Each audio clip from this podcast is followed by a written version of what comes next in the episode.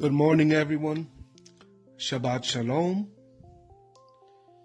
This is Big Boss coming to you with my first episode. Now, um,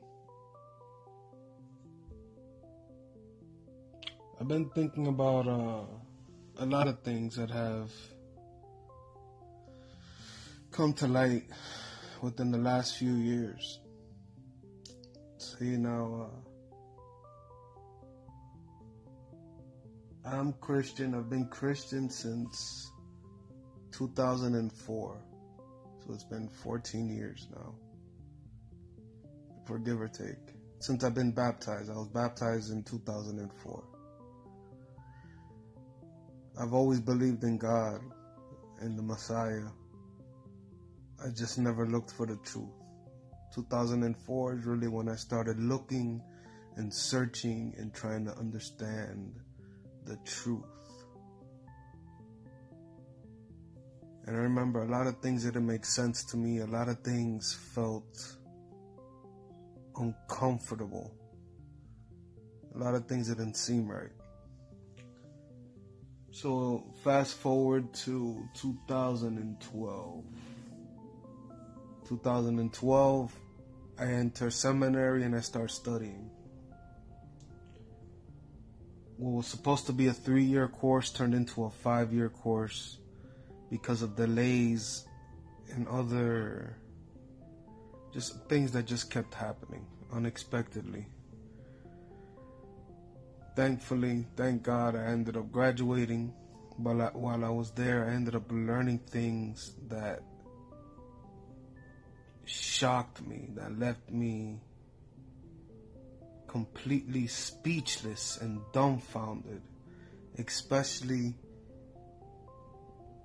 realizing that all these pastors I went to seminary, all these leaders, not only pastors but leaders that went to seminary and graduated, learned or should have learned what I learned in seminary.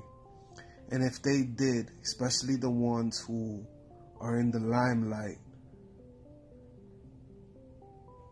they're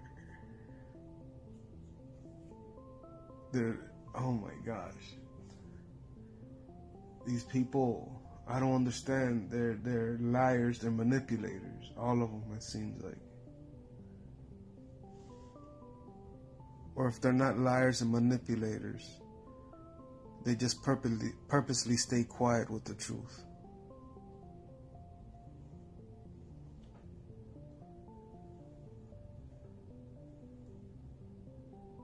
Um, now I know you're probably wondering what is it that I'm talking about. Now, uh, a lot of it is, um, well, from my own studies, a lot of it is mistranslation that were done with the ancient Hebrew text, bringing it over into Latin and Greek and then into all the major languages of the world. I believe English was no, it wasn't English. It had to be it had to have been German and then French, and then English. English came later, much later. But the point being, there's a lot of errors done with translations, with translating the idea, with translating words themselves. Now, if you think about it, a sentence, when you speak a sentence, you're making these sounds, you're saying these words in order to describe as best as possible the idea that you have in your head. So, and, and, like I've done a lot of work translating English books into Spanish, Spanish into English. And I can tell you from my experience as a translator and as an interpreter that most, not most of the time, but there are times, I would say probably 40%, possibly 40% of the time, when you're translating, you're not necessarily translating word for word what you're translating is the idea that is within that sentence. You have to figure out how to express it accurately in the language that you're translating it into. Like there's a lot of sayings in English that gives you an idea that you're supposed to learn from, but then when you translate it into another language, it makes no sense whatsoever.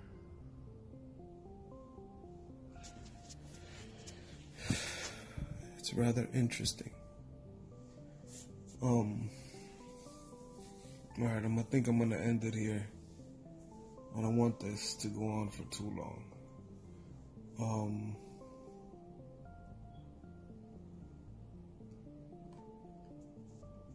See the next podcast. We'll.